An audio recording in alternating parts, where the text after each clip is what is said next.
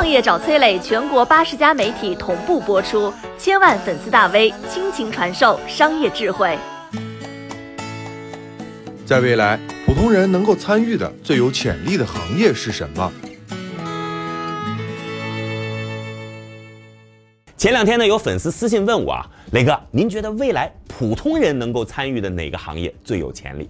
今天呢，我就说说我的答案，可能会超乎绝大多数人的预料。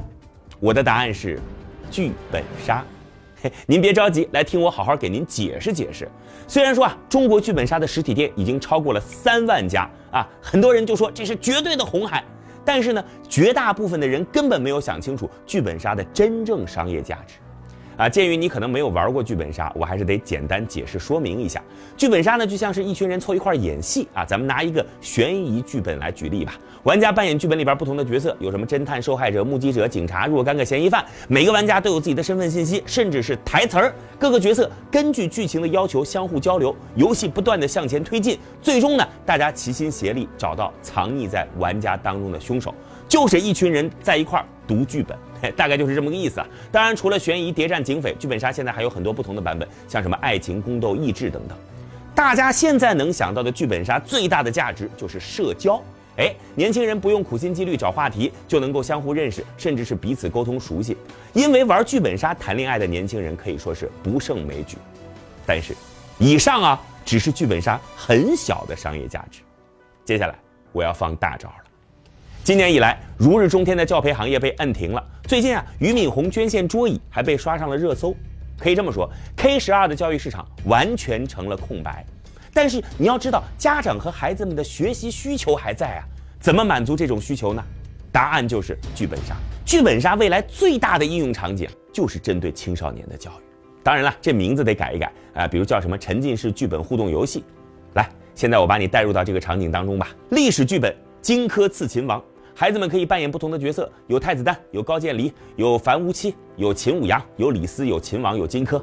哎，你看，大家穿着各个角色的服装，甚至这个场景可以是在一个仿制的秦朝宫殿里边，小朋友相互对话，推进剧情，历史的背景脉络徐徐展开。最终呢，大家自行去探寻燕国为什么要刺杀秦王，嬴政到底该不该被杀死的答案。你看，这样的教学效果肯定比只看历史书上的枯燥文字那要好得多啊。同样，英语剧本杀丢掉枯燥的背单词，一段段模仿日常生活的英语台词对话；数学剧本杀不是背数学公式，而是通过有趣的数学故事来激发孩子们对学习数学的兴趣。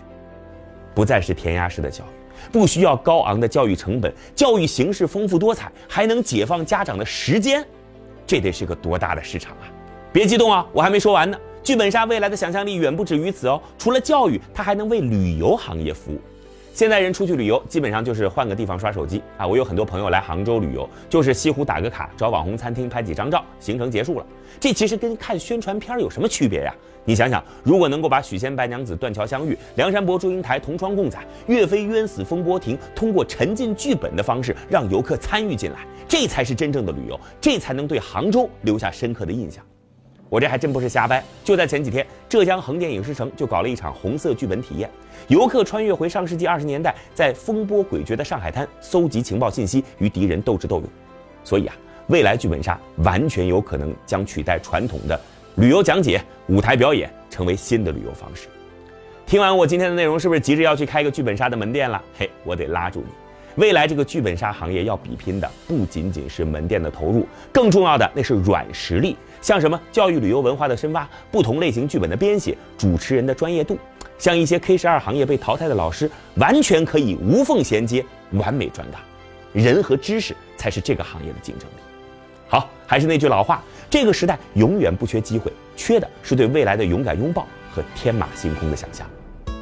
我是崔磊，很多互联网公司都曾邀请我去分享创业方面的课程，包括抖音、快手、百度、阿里、腾讯等等。我把主讲内容整理成了一套音频课程，里边包含如何创业、如何做副业、优质项目剖析等等，相信啊会对您有所帮助。下拉手机屏幕，在节目简介里边添加我的个人微信，这套课程今天免费送给您，快去领取吧。